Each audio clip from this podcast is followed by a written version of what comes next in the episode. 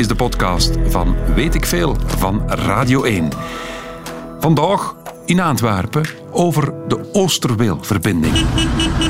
Radio 1. Weet ik veel met Kobe Ilse. Goedemiddag. Geluiden die we allemaal kennen natuurlijk. hè. In de file staan. Getoeter en gedoe. En dan op de radio altijd dit. Voilà, verkeersinformatie. Het gaat traag naar Antwerpen vanaf hier en vanaf daar. We kennen het allemaal, maar dankzij de man die naast mij zit, is dat binnenkort allemaal verleden tijd. En hij lacht naar mij van, ik hoop het. Naast mij zit Alexander Dogen, architect, professor en intendant van de Oosterweelverbinding. Ofwel de mirakelman, zo word je ook omschreven, beste Alexander. Want jij hebt water met vuur verenigd. Je hebt politici en actiegroepen aan tafel gekregen en je bent zelfs met een akkoord naar buiten gekomen waar we nu al de eerste dingen van zien, want ze zijn bezig. Ja. Hoe voelt dat om de mirakelman te zijn? Eh, dat had me eigenlijk volledig koud. Is dat zo? Ja, ik ben heel blij dat, dat ik heb kunnen bijdragen tot een oplossing waar dan nog veel anderen nog veel voor gedaan hebben. Ehm, en ik ben vooral blij dat het nu loopt, dat het project nu bezig is. En dat we eigenlijk in de loop van, van die werf het nog aan het ver- verder verbeteren zijn. Ja. Ehm, maar eh, ja, eh, het was dringend nodig. Hè. En het is wel wat, hè, die Oosterweelverbinding. Ja, Kan je er één cijfer op plakken? Wat is het totale budget? er zijn verschillende budgetten. Oei, oei, oei, oei, oei, oei. Dat hoor ik niet graag. Nee, het wordt al direct erg complex. Ehm, maar misschien moet je, als het voor jou goed is, een klein stapje terugzetten. Van, wat is dat eigenlijk? Hè? Ja. Waar, gaat dat eigenlijk over? Waar, ja, waar zijn we over bezig? Want Ja. volgens mij hebben we al 20% minder luisteraars, omdat, we- omdat we het woord hebben uitgesproken. hè. Ooster, mensen zijn het spuugzat. Hè? Ja, absoluut. Ehm, wel, eigenlijk de, de, de verkeersjingle die we er juist hoorden, ik denk dat de meeste mensen daar intuïtief bij denken, file aan de Kennedy-tunnel. De deze. En dan komt het, hè, file aan de Kennedy-tunnel. Absoluut. Voilà, dus wij zijn al een Pavlov-reactie. We zijn getraind om de jingle te horen en dan te weten, er is een file aan de Kennedy-tunnel, want die is er altijd bij. Ja. Maar dat is dus niet toevallig. Eigenlijk gaat dat niet over de Kennedy-tunnel. Waarom is het altijd file aan de Kennedy-tunnel? Vlaanderen is eigenlijk een voorschot groot. Er zijn enorm veel verkeersbewegingen van links naar rechts, boven naar onder, overal eh, heen en weer. Maar er is een scheur in die voorschot, in die zakdoek. En dat is eigenlijk een rivier, dat is de Schelde. Ja. En je moet dus, als je Vlaanderen wilt laten circuleren, moet je op een manier over de Schelde geraken. En we hebben gewoon te weinig Scheldekruisingen in Vlaanderen. Ja, in om- Temse twee bruggen nu, denk ik. Ja. En dan de Lieve Zoek, de Kennedy. Ja. En dan Ja, dat is het, zijn we er. Ja, in Gent natuurlijk ook. Maar bon, dat is wat ver al. Hè? Dat is al, ja, wel, maar dus het ongelooflijke is, er zijn, eh, er zijn heel veel verkeersnoden om over te steken. En de mogelijkheid om over te steken is alles bij elkaar beperkt. De Kennedy-tunnel is de belangrijkste. Die zit altijd vast. Daardoor gaat er dan verkeer naar Temse, naar Liefkezoek. Tracht nog andere omwegen te vinden. Ja. Eh, en zo slipt eigenlijk het hele systeem dicht. Dus de essentie is eh, bijkomende mogelijkheden aanbieden om die Schelde over te steken. Voilà. En daar kunnen we denk ik wel een uur over babbelen. Maar we gaan niet praten over waar gaat die tunnel dan precies in de grond. We gaan over het geheel praten en vooral ook over hoe verzoen je water en vuur. Dus dit is, weet ik veel, een uur lang. Iets minder al, want we zijn al even bezig over de Oosterweelverbinding. Het is voornamelijk allemaal de schuld van oude mensen. In het weekend staan ze in de winkel file te veroorzaken aan de kassa. In de week maken ze file naar Antwerpen. Wat hebben die oude knarren daar eigenlijk te zoeken? Weet ik veel. Door jullie hè, kunnen wij gewone mensen die wel nog nuttig meedraaien in de maatschappij, het stad niet meer in. En als u mij nu wil excuseren, ik moet nog naar een infoavond over de Oosterweelverbinding. Weet ik veel? De brug komt er definitief niet, hè, Alexander, voor alle duidelijkheid. Eh, inderdaad, het wordt een tunnel. Die lange wapper, daar moeten we gewoon over zwijgen. Hè? Eh, hij komt er in elk geval niet. Oké, goed. Weet ik veel? Geen jaren Noord-Bewaard, met tal van vervoer. Ook vulde maar de tju, zo'n achterlijke boer. Trok naar een garage en kocht me door een kaart. Ik wou er met naar huis, maar ik rokte niet zo vaak. Weet ik veel. Want ik stond al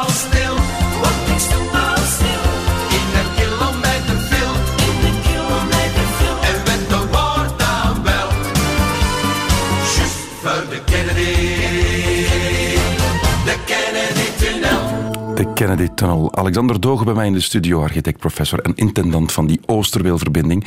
Daarnet al gehoord, beste Alexander, ja, wat is dat nu eigenlijk? Eigenlijk hebben we gewoon malchance dat die Schelde daar ligt. Daar komt het op, op neer. Hè? Wel, we hebben heel veel, eh, heel veel bewegingen uh, van Gent naar Antwerpen, van West-Vlaanderen naar Antwerpen, van de Kempen naar West-Vlaanderen. Maar ook van, van, Frankrijk naar Nederland, denk ik? Zeker ook, ja. ja. ja, ja maar eigenlijk, ja, dat is ook een belangrijke stroom, de Noord-Zuid, maar de Oost-West-stroom is ook zeer, zeer substantieel. Okay. En bijna al die stromen uh, moeten op een of andere manier de Schelde kruisen. En wij, hebben, wij hadden gewoon niet genoeg vermogen om die kruising aan te bieden, waardoor op de bestaande kruisingen alles dicht geslipt is. En dat heeft dan repercussies over het hele wegennet, over het hele systeem. Want mensen zoeken andere wegen of andere plaatsen om over te steken uh, en gaan tot 40, 50 kilometer omwegen doen. Ja. Uh, en zo loopt heel Vlaanderen dus uh, vast. Wanneer zijn ze dan begonnen? In der tijd, denk ik dan, spreken we met het idee, we moeten daar iets aan doen? Ja, dat is een, een, een goede vraag. In 1996. Dat is, is dat meer dan ja.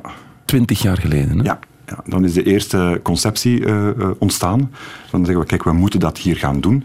En dus we gaan zoeken van waar, hè, waar gaan we die Schelde best kruisen. Dan is er eigenlijk uitgekomen dat dat best was net ten noorden van de stad, uh, Antwerpen, dus tussen stad en haven. Ja. Maar uiteraard voor een verkeersstroom die zeker niet enkel van die stad is, maar eigenlijk ja, voor de veel bredere regio en eigenlijk voor heel Vlaanderen. Maar waren ze toen al bezig met extra tunnels en nieuwe bruggen en toestanden? Of was het gewoon een verbreding van die Kennedy-tunnel bijvoorbeeld?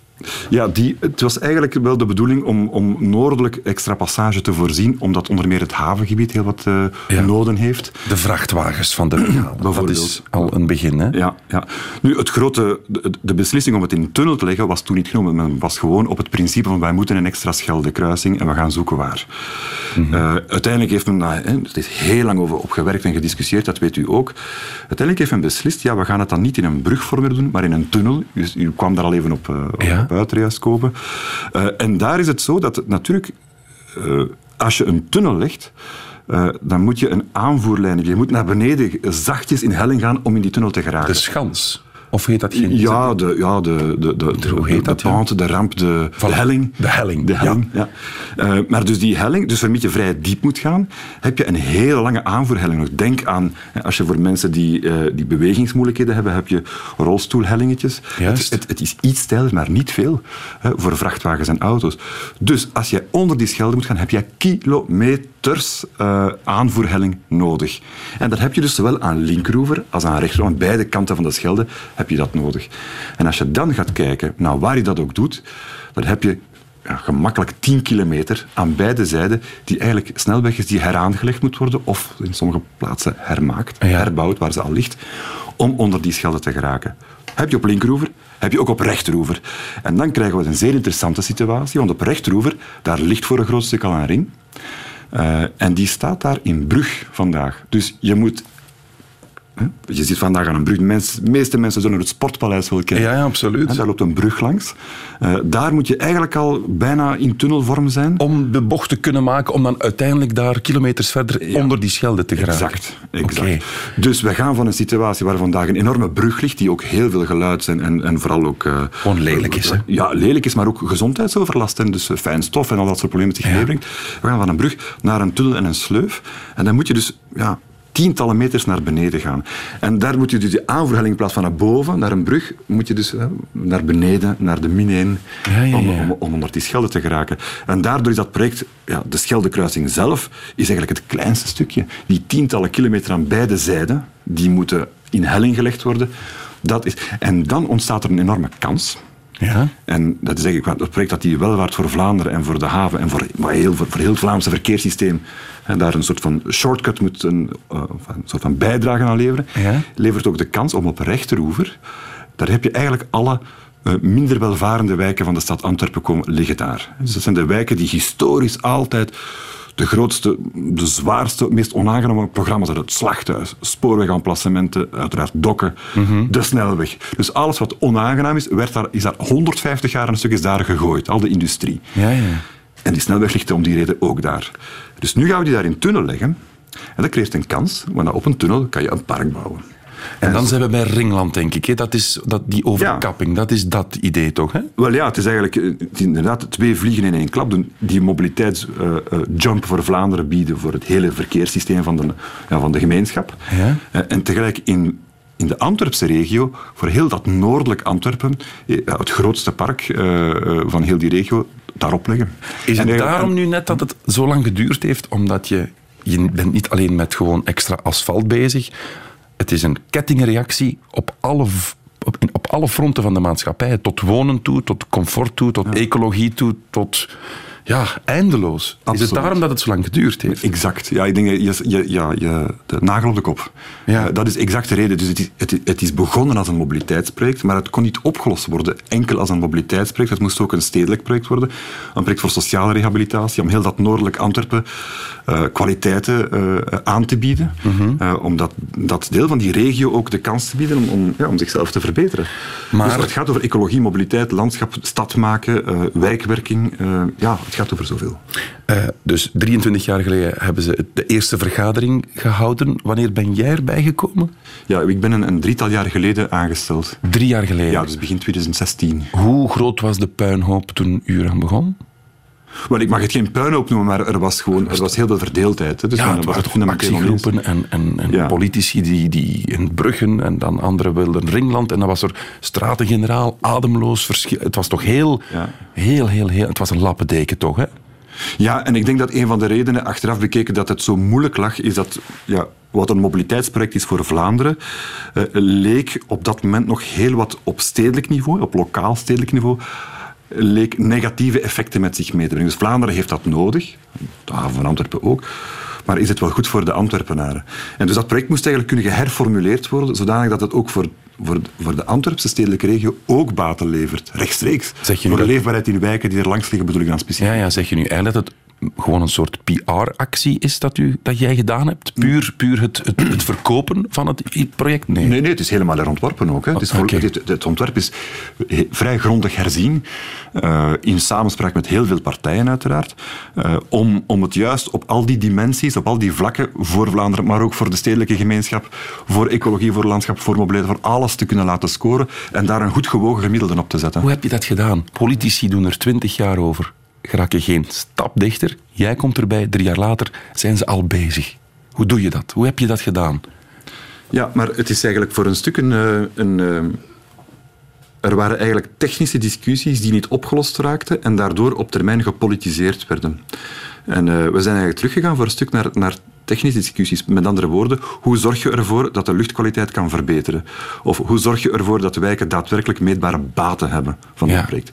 Eh, en wat moeilijk is, hè, dus wij, wij hebben experten van 12, 13, 14 verschillende diploma's of, of verschillende kundigheden eh, moeten aan tafel brengen die vaak met elkaar niet overleggen. Dus het gaat echt over de tunnelveiligheidsexpert, die moet in dialoog met de ecoloog of met de landschaps... En spreken die dezelfde taal of ben jij dan de, de tolk? Ah ja, dus dat is effectief het probleem. Dus al die experten, die spreken allemaal hun eigen taal, die hebben hun eigen vocabulaire, hun eigen kennis, maar die verstaan elkaar niet. Dus het is heel belangrijk om eigenlijk een vertaalslag tussen expertises, ja, dat klinkt heel abstract. Nee, nee, nee. Ja. nee het dus- is duidelijk. Ja, Ja. dus de van de ene naar de andere helpen vertalen en, en eigenlijk daartussen dan ja, goede balansen te vinden, waarbij vanuit elk kennisdomein er winsten gehaald worden. Maar dan zit, kom je botje op een bepaald moment ook op partijpolitiek, neem ik aan. Dat je denkt, waar, waar zit ik hier tussen? Nu, zijn, nu zijn, is de linkerzijde zus aan het, aan het roepen, de rechterzijde zo.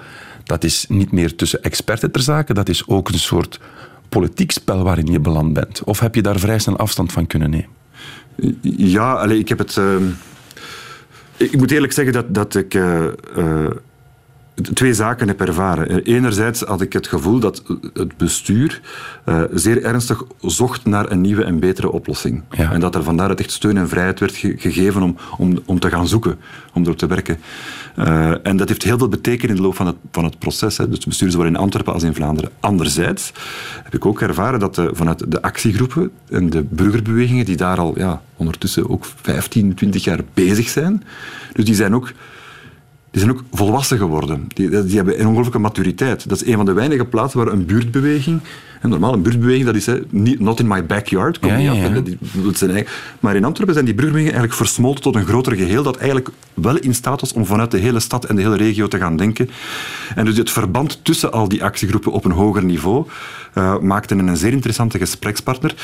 En ja, daarmee is eigenlijk veel... Met, dus, ja, daardoor is wel dat partnerschap echt kunnen ontstaan tussen, eh, tussen die partijen. Eh, anderzijds heb ik ook, ben ik ook echt van mening, enfin, niet ik alleen denk ik, als je over dit soort enorm grote, complexe, dure projecten gaat, ja, die duren sowieso, als het goed gaat, duren die 15 jaar. Als het slecht gaat, 30. hè.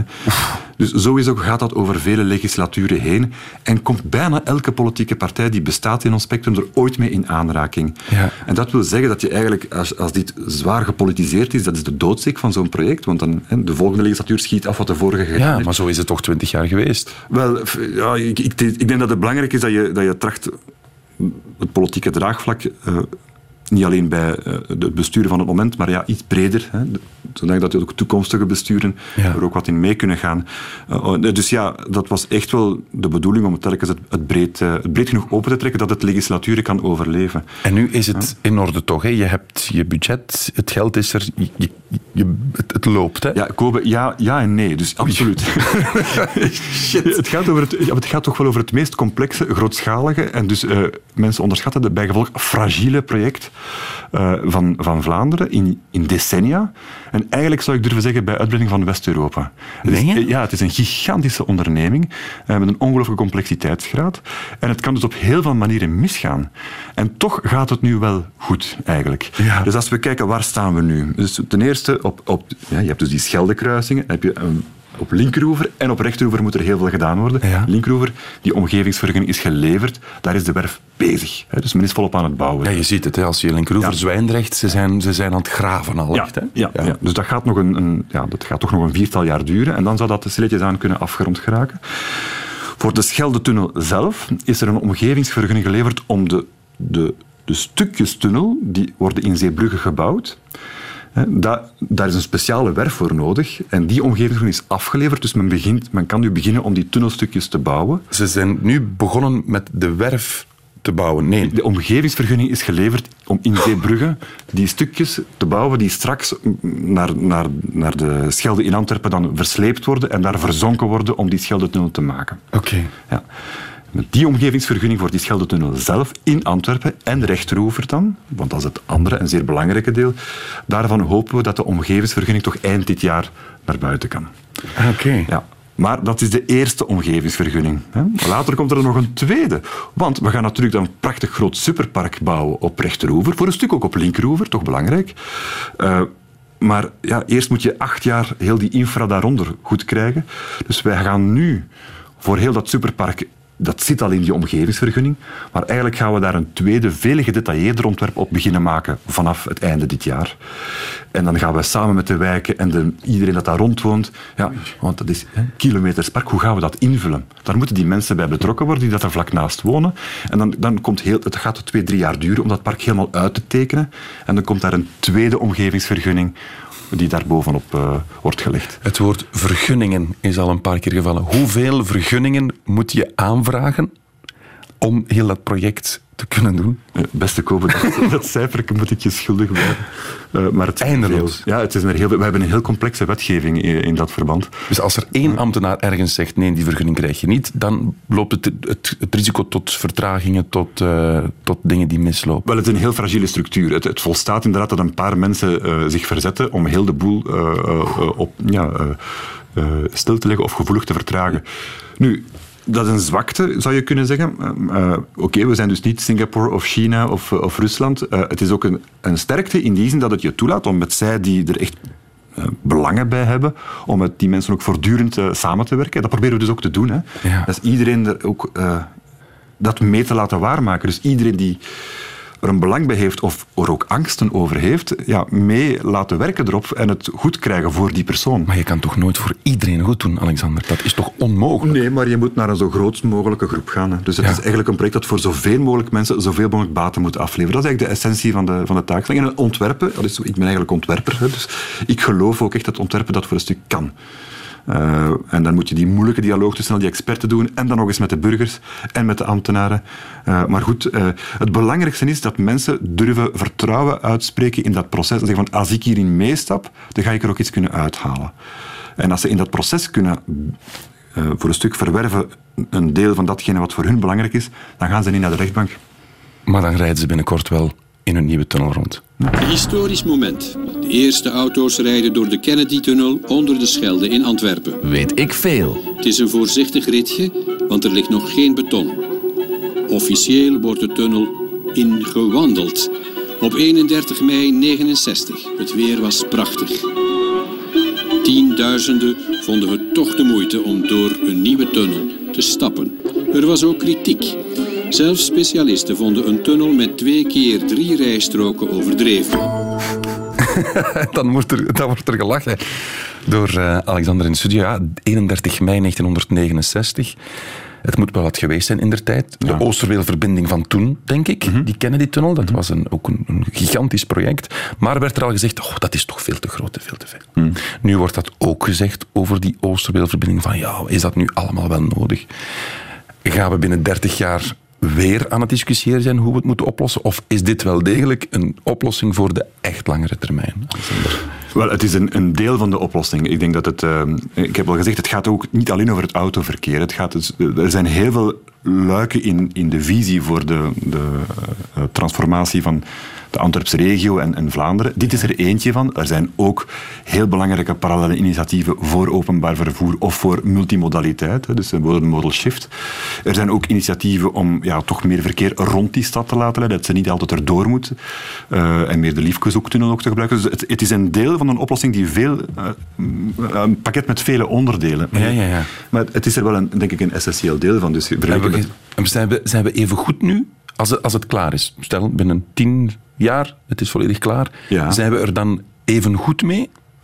Ja, kijk, ik denk dat je eh, absoluut, het gaat een, een substantiële verbetering zijn voor, het, eh, eh, voor, een, voor een groot deel van het autoverkeer. In die zin dat de, dus vandaag is ons systeem eigenlijk volledig gesatureerd. Dat wil zeggen dat er één, kleine, één auto een klein beetje vertraagt en alles slipt Ja. opeens dicht. Het is volledig oververzadigd. Dus je gaat naar, dat, dat, gaat, dat gaat niet meer het geval zijn. Er is ook heel veel gedempte verkeersvragen. Er zijn heel veel bewegingen vandaag die wensen uitgevoerd te worden, of die zich wensen te laten uitvoeren, maar die gebeuren niet, omdat mensen zeggen, ik begin er al niet meer aan. Hè. Er zijn echt heel veel verhalen, mensen die in de Kempen wonen en in Oost-Vlaanderen kunnen gaan werken, maar het niet doen, want ja, ik raak er toch niet. Ja, ja, ja. Dus er, in die zin zijn er, eh, is er gedempte verkeersvraag. Ik ben er absoluut niet van overtuigd dat auto- en vrachtwagenverkeer het antwoord is voor, voor al onze problemen. Integendeel. Eh maar dit is een soort van missing link in het systeem die we wel nodig hebben. Want je Eh, kent het, hè? als er meer capaciteit kan zijn, gaat er ook meer capaciteit zijn. Dat was een van de kritieken, vooral van de linkse partijen. Van ja, meer beton is geen oplossing, want die, mensen zijn zo. Ja. Als ze weten, oh, het is geen file meer, we nemen terug de wagen. Nee, als er een mobiliteitsaanbod is, maar ik zeg het bewust zo, hè, we moeten naar dus een veel breder en groter mobiliteitsaanbod voor alle modi, hè, zeker Ja. niet alleen voor auto en vrachtwagen. Eh, maar er is wel een, eh, er is een reden om, het hier, om deze nu ook wel te doen. Eh, om de reden, dat, wat, wat gebeurt er vandaag? Hè? Dus als je die niet hebt, deze verbinding, dan krijg je heel veel sluipverkeersbewegingen die gaan doorwijken of die gaan door andere plaatsen. En dus als je kijkt ook wat Curieuze Neuzen ons leert, dus het onderzoek over luchtkwaliteit, Van de standaard. ja, ja, dus dat is een groot deel van de verkeersoverlast zit in wat zijn we? canyons, hè? Stadscanyons. Ja. Dat zijn eigenlijk grote straten met hoge gebouwen langs, waar het fijnstof geconcentreerd blijft. Dus de mate waarin autoverkeer eh, eh, niet in een tunnel weg uit de stad of onder de stad Mhm. zit, maar dus door de stad moet gaan circuleren, zijn de negatieve gezondheidseffecten ook echt meetbaar en zeer, zeer helemaal niet goed voor niemand. Maar mag, ja, mag dus je haalt het voor een stuk ook eruit. Oké, maar binnen tien jaar rijden we allemaal elektrisch. Einde fijnstof. Wat Eh, is dan nog het probleem? Ja, dus ten eerste ja en nee. Dus het fijnstof is, eh, is een functie voor een stuk van de uitlaat, is ook een functie van de rubberbanden. Dus eh, Ah, rubberbanden dus die, die slijten en, en genereren ook fijnstof. Dus dat gaat nooit helemaal weg zijn, er blijft een stuk fijnstof. Ja, want dat vroeg ik mij altijd af. Ja, de technologie haalt ons soms toch ook in heel de fijnstofdiscussie. Laat ons hopen, is binnen een paar jaar Maar ik moet eerlijk zeggen dat... Weg, hè? Ja, het... Dus ik, ik ben eigenlijk ook stedenbouwkundige. Hè? En het, voor mij het grote argument voor, eh, voor de overkapping en voor dit project als een leefbaarheidsproject is, is niet eh, luchtkwaliteit en fijnstof. Het is te zeggen, Wij gaan zeker op lokaal vlak hier en daar echt baten en verbeteringen kunnen creëren. De stadskanions die minder gebruikt worden, wijken aan de ring vandaag die veel minder overlast gaan hebben, of veel minder gezondheidslast gaan hebben. Ehm, maar er gaan ook negatieve uh, plaatsen zijn. Aan tunnelmonden heb je dan weer meer, hè, komt, die, komt die vuillucht toch terug naar boven. Ja, want het dat- wordt gegenereerd. Wat ga je doen? Want het is niet omdat het verkeer onder de grond zit dat je geen uitlaatgassen meer hebt. Dus jij hebt het meer geconcentreerd. Dus er zijn allerlei technologieën in onderzoek om daar dan ook wel meer te kunnen gaan capteren en afvangen in die Filteren. Filteren. Dus daar, daar zijn heel, veel, heel wat mensen op aan het werken. En ik sluit niet uit dat in de loop van het project we iets kunnen vinden dat commercieel toepasbaar is en dat we eigenlijk wel kunnen gaan luchtkwaliteitswinst halen. Maar vandaag is dat niet. De grote winsten zijn eigenlijk het, eh, het feit dat je in heel het noordelijke Antwerpen, wat een totaal gebrek aan kwaliteit heeft vandaag, maar waar heel veel mensen wonen die minder welvarend zijn, dat daar een ongelooflijke upgrade aan geboden wordt. Dat je eigenlijk dat doet. Dat je die, de, die mobiliteit in de hele stad en in heel Vlaanderen substantieel verbetert. Dat je heel veel mensen werkgelegenheid biedt. Dat je een stadsproject maakt. Dat je ecologische continuïteiten in die stad schept. Dat je dus voor overstromingsgevaar. Dat zit er ook allemaal mee in. Hè? Verminderd overstromingsgevaar. Minder hitteeilanden in de zomer. Dat zijn allemaal dimensies die we daarin hebben kunnen Dat steken. zit ook in de zit er allemaal in. Omdat je, als je groot gaat verparken en, en grote bomenmassa's aanlegt, ja, dat heeft een verkoelend effect op de, op de Ah, dichtgebouwde stad die er dan vlak naast ligt. Zeker met de windrichting, die dan ook nog eens juist zit Ja. in dit verhaal. Dus je haalt heel veel winsten voor heel veel mensen eh, op het gebied van die, die stadsregio. Eigenlijk moet de doelstelling zijn, wij moeten niet alleen voor Vlaanderen die mobiliteit, wij moeten een van de meest competitieve stadsregio's in Europa kunnen, kunnen waarmaken. Hier is een oneindige strijd die altijd loopt, zeker in ons Verenigd Europa, voor eh, creativiteit en kapitaal en talent. En dus, eh, wie, waar gaan die mensen naartoe? Waar gaat het geld naartoe? En de steden zijn competitief met elkaar. Amsterdam, Antwerpen, eh, Ja, Londen, Parijs. ja, absoluut. tuurlijk. Ja, en, en veel kleinere steden. Dus iedereen, die steden vechten eigenlijk met elkaar voor geld en talent. En dat is eigenlijk de, de struggle. Wij moeten dus kunnen winnen hè, in Vlaanderen of in België in die strijd. En dan moeten wij heel competitieve steden hebben die dus echt kwaliteit van leven bieden en ook nog eens bereikbaar zijn en goed scoren op allerlei Ja, vlakken. want de jeugd van tegenwoordig, kijk naar Youth for Climate, ze willen, ook, ze willen het goed hebben, maar het moet ook allemaal ecologisch gebeuren. Dus Ja, ja. Het komt, ik, ik, ik begin het te vatten hoe we begonnen zijn aan de uitzending. Oosterweel is meer dan een tunnel en geen brug meer, maar een Mhm. tunnel en, dat, en die ringland. Het- is echt, eigenlijk zijn jullie de stad Antwerpen aan het verbouwen. Hè? Ja, fundamenteel. Ja. Voor iedereen, zowel de autobestuurder Ja. als de buschauffeur, als de persoon die met de fiets zich in Antwerpen gaat begeven. Absoluut. Ja, het gaat repercussies hebben voor iedereen. Ja, er zijn tientallen kilometers eh, grote fietselstraten die erbij komen ook. Ja, dus, eh, ja. er vierkante kilometers park en bos die erbij komen. Het is een enorm project. En, maar dus het hoofddoel is, wij moeten een, in, België een stadsregio kunnen positioneren die competitief is op Europese schaal in die, hè, die strijd voor eh, eh, talent Ja, ja, en, middelen. En ja, dat doe je niet zomaar. En wij hebben, echt, wij hebben ook een... in, in, ons land ook echt een investeringsachterstand. Dus in, zeker in Antwerpen ook. Daar is enorm weinig geïnvesteerd in de grote infrastructuren of de grotere werven. komt dat? Ehm, ja, Politiek? eh, ja, dossiers hebben vastgezeten. Men, men- er was ook een rijpingsproces nodig. Ik kan eigenlijk zelf de oorzaak daar nu niet echt van... Dat staat voor mij... Ben je nu niet gewoon heel voorzichtig? Ehm, Je bent, je bent een slim persoon, je, je, je zit daartussen. Uiteraard weet je wel hoe dat komt, je moet het niet zeggen, maar ik, ik neem aan dat er toch wel wat politieke onbesluit of besluiteloosheid was. Hè? Wel, je moet ook als, als, eh, je moet durven prioriteiten stellen als, als gemeenschap en eh, je moet ook een goed project kunnen definiëren. Dat heeft allemaal zijn tijd nodig. Oké. Ehm, maar, maar in elk geval, eh, wat ook de reden is, wij hebben een investeringsachterstand opgelopen. En dus ja, als alles wat nu in de pipeline is ook effectief kan gemaakt worden, ja, dan zijn we die wel, beginnen we die wel in te halen. Ja. Maar het belangrijkste, wij moeten competitief kunnen zijn in Europa op topniveau. Wij moeten in, in de top 5 van beste Europese steden, moeten daar, daar moeten Belgische steden in staan. Oké, dus, eh, vraagje van een luisteraar, Wim Maas. Komt wel in de buurt van wat we al gehoord hebben. Hoor. De Antwerpse ligt overal op twee kilometer of dichter van het stadscentrum. Waarom de huidige ring niet gebruiken? Enkel voor het bestemmingsverkeer, dus voor mensen die er wonen of mensen die willen gaan shoppen in Antwerpen. En het doorgaand verkeer, dus iedereen die van Frankrijk naar Nederland wil of van Gent naar Brussel. Nee, dan ga je de 40 nemen, van Gent naar Hasselt. Afleiden, 20 kilometer voor Antwerpen. Dan zit je niet met dat, met dat leefbaarheidsprobleem. Hoe- Wat, wat, antwoord, wat antwoord je daarop? Dus doorgaand verkeer afleiden ver voor Antwerpen. Ja, op zich heeft die meneer een, een, een heel goed argument. Eh, en dat is ook al, al 40 jaar geleden al wel eens geformuleerd geweest. Er is destijds een idee geweest voor de grote ring van Antwerpen. Ja. Dat heeft een tijdje bestaan als idee. Eh, en dat was geen 20, ik weet niet of dat nu 20 kilometer was, maar in elk geval een, een heel eind buiten de historische eh, stad. Ehm, die is eigenlijk eh, in de jaren 70 en 80 al afgeschoten geweest door burgemeesters van randgemeenten, waar die grote ring dan zou moeten doorgaan, die hun suburbaan cliënteel eh wouden bedienen en beschermen tegen Het auto-overlast. NIMBY-syndroom. Echt een NIMBY-syndroom, ja. Eh, nu, we hebben het eigenlijk als deel van ons werk hebben we dat toch terug opgevist, maar voor een, voor een stuk. Dus er is een het toekomstverbond hè, dat eigenlijk gesloten is tussen al die partijen. Eh, pleit ook voor het aanleggen van een deel van die grote ring, maar op de noordelijke helft. Dus je moet eigenlijk, als je, ah, als je in je hoofd een diagram van een cirkel hebt, dat er een grotere cirkel op het bovenste stuk, eh, Mhm. Ah, ja. het noordelijke stuk staat. Dat kan dan de Kennedy-tunnel, de Thijsmanstunnel enzovoort gebruiken. En zou dan met een, een, een deeltje missing link, dat noemt de A102, toch eh, aangelegd moeten worden. En dan kan je een groot deel van dat doorgaand verkeer daarop leggen. Het is eigenlijk niet helemaal nodig om die helemaal te doen, hè, zoals destijds de visie was, 40 jaar geleden, vermits een groot deel van de bewegingen, het grootste deel van de doorgaande bewegingen zijn eigenlijk Oost-West bewegingen. Dus denk havens Zeebrugge-Gent naar Hinterland, eh, Zeebrugge-Gent, dan haven Antwerpen uiteraard, Ja. en dan Hinterland, Kempen, Duitsland, Nederland. Ja. Dus dat is eigenlijk de Oost-West beweging en dan kan je die aan de bovenkant van de stad, eh, door de haven vooral dan, en in eh, afwikkelen. Ik vind dat een eh, zeer relevant en belangrijke En wie komt er, die grote lus? wel, dat is de bedoeling en de ambitie van iedereen die daarop getekend heeft, op dat toekomstverbond. Eh, dus het, de- zowel het bestuur als de, als de actiegroepen wensen dat. Ik vind dat ook zelf een zeer goed idee. Eh, wij, daar kunnen ook al vrij snel acties op gebeuren. En ik weet dat daar van alles in voorbereiding is. Dat zit vandaag niet meer in mijn eigen takenpakket. Eh, maar ik weet dat men daarop aan het werken is.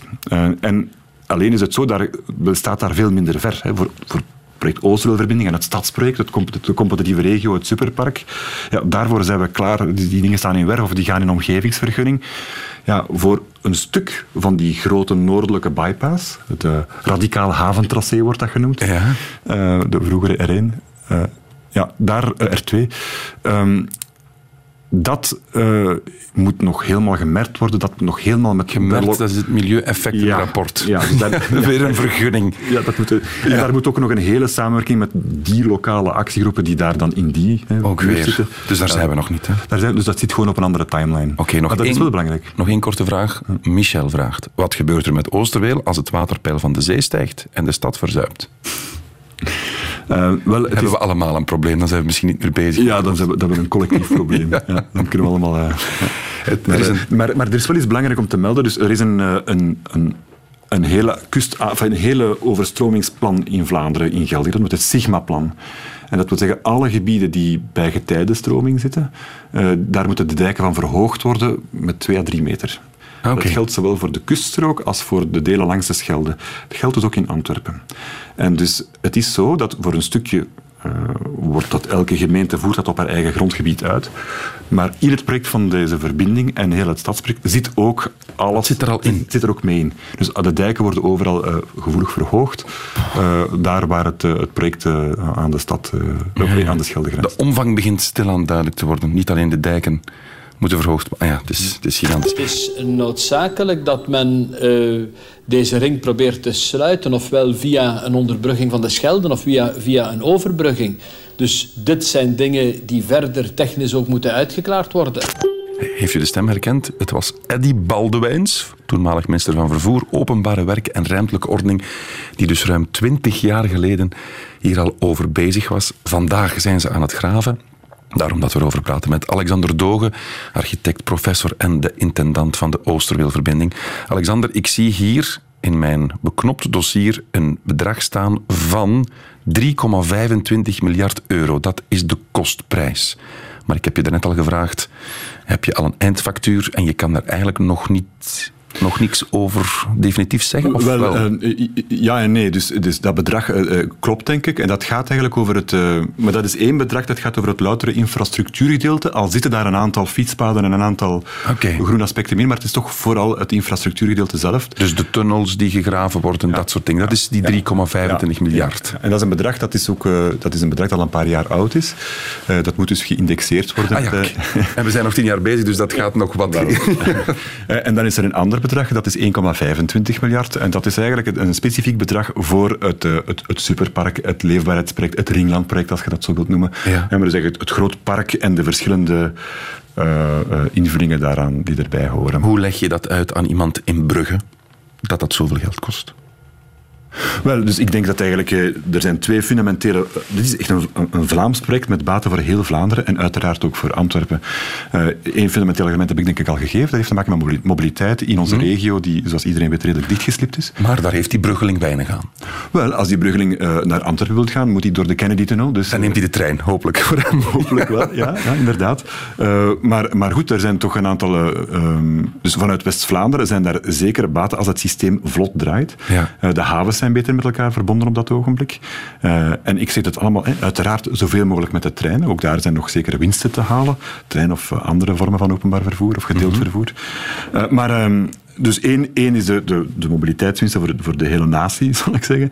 En een ander is het, eh, het positioneren van een, een competitieve stadsregio die Europees kan winnen. Wat je daarnet ook al zei. Ja, en ik denk dat dat heeft te maken met een stad die bijzonder aantrekkelijk is, die eh, zowel op, op cultuur als op ecologie als op eh, vastgoed, even op alle vlakken, zeer goed kan scoren. Oké, goed zo. Laat het ons nog eens heel concreet maken. Hè. Hoeveel mensen zijn er op dit moment mee bezig met Ja. dat project? Kan je daar een getal op geven? Zijn Ja. dat honderden mensen, tientallen mensen, duizenden? Ja, dus om die complexiteit, het duizenden. Het gaat Duizenden. over duizenden mensen. Van ingenieurs tot asfaltleggers. Eh, ja, ik heb het dan nog niet over de mensen die de werven eh, doen. Hè. Dus. Het gaat eigenlijk over de mensen die de werven mee voorbereiden.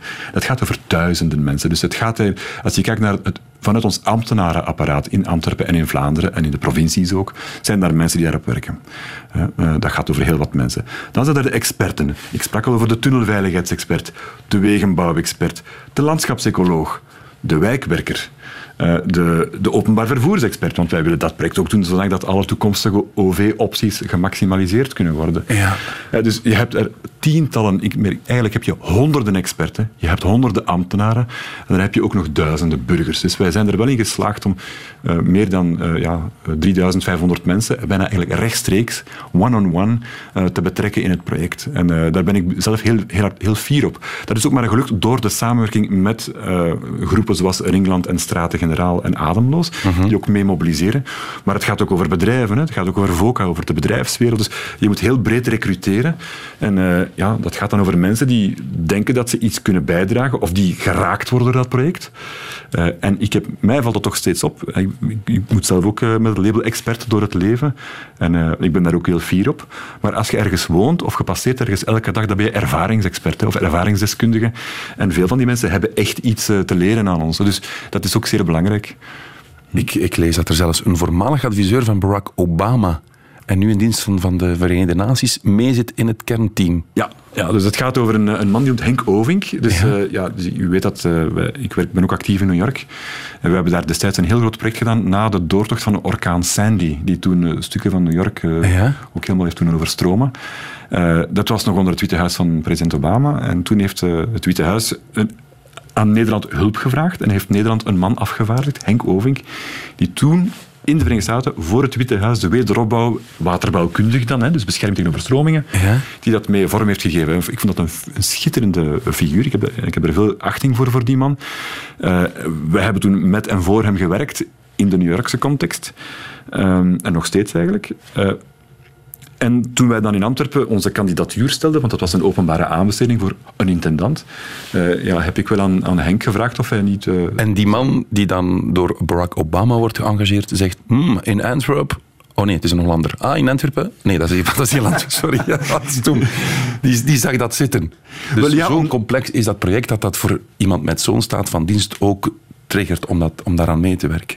Wel, blijkbaar wel. En, eh, maar ik moet ook zeggen dat het er was ook iets specifiek aan de aanpak die Henk in, in de Verenigde Staten huldigde, eh, die ik zeer juist en goed en state of the art vond. En ik wou die ook in Antwerpen mee introduceren. Maar hij vond, ik had dat voor een stuk mee uitgevonden. Dus ik, hij moest ook mee aan boord. Kwestie van eerlijkheid in Antwerpen. Nog twee concrete vragen van luisteraars. Kan je op die overkapping van de ring ook gebouwen zetten? Of, moet, of kan, dat gewicht, kan dat dat gewicht niet dragen? Ja, eh, je kan er bomen planten, en je kan er Ja. parken op aanleggen. Je kan er zeker ook paviljoenen en kleinere gebouwen opzetten. Maar geen appartementsgebouwen. Eh, Dat is, eh, eh, al, al kan het misschien technisch, dan is het nog niet noodzakelijk raadzaam vanuit een veiligheids- en risicobeheerstandpunt. Dus wij wensen eigenlijk, voorlopig gaan we ervan uit dat buiten wat lichte paviljoenen, eh, maar je kan natuurlijk naast de ring, hè, kan je natuurlijk, of naast het park, op de ring, kan je dat wel.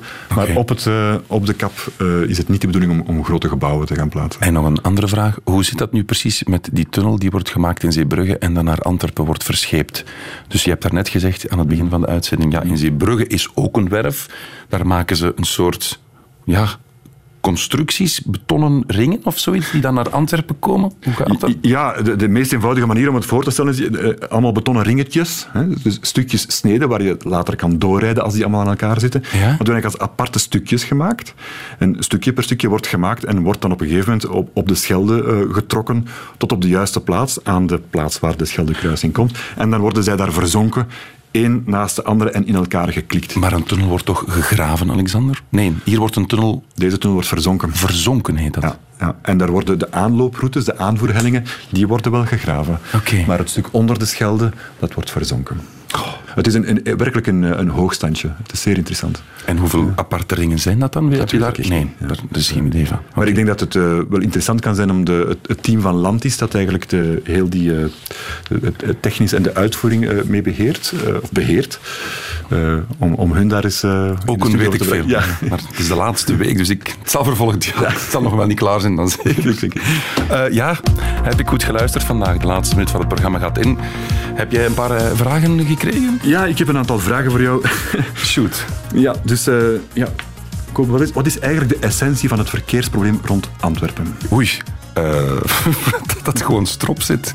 Dat hij niet meer vooruit of achteruit kan. Doorgaand verkeer? Nee. Oost, Noord, ja. Oost, West. Ja, Niet slecht, het tekort aan scheldekruisende Juist. capaciteit. Ja, juist. Oké, vraag. Eh, het- wanneer was het eerste plan om een nieuwe scheldekruising te maken? Ik heb u horen zeggen, dacht ik, in 96 al. Zeer goed, Kobe. Oh, ja. Yes. Ja. Welk auto-onderdeel naast de uitlaat van de motor veroorzaakt ook fijnstof? Wist ik niet. De banden, rubber. Ja. Ja, hè? Zeer goed. Twee op drie. Ja. Nog eentje? Ja. Eh, in welke windrichting spelen zich de meeste doorgaande verkeersbewegingen af eh, in het Antwerpse? West, o- we- oost, west, west, oost. Ja. Zo, hè? Zeer juist. De, de, de haven en daarboven, hè? Ja. Oké. Nog eentje? Nog snel? Ja. Hoe heet het overstromingsplan voor Vlaanderen? Ik bedoel het plan dat eigenlijk de overstroming moet beheren. Het Sigma-plan. Kobe, dat was zeer goed. Alexander Dogen, intendant van de Oosterweg. Nog heel veel succes, vooral in de toekomst. Radio 1. Weet ik veel?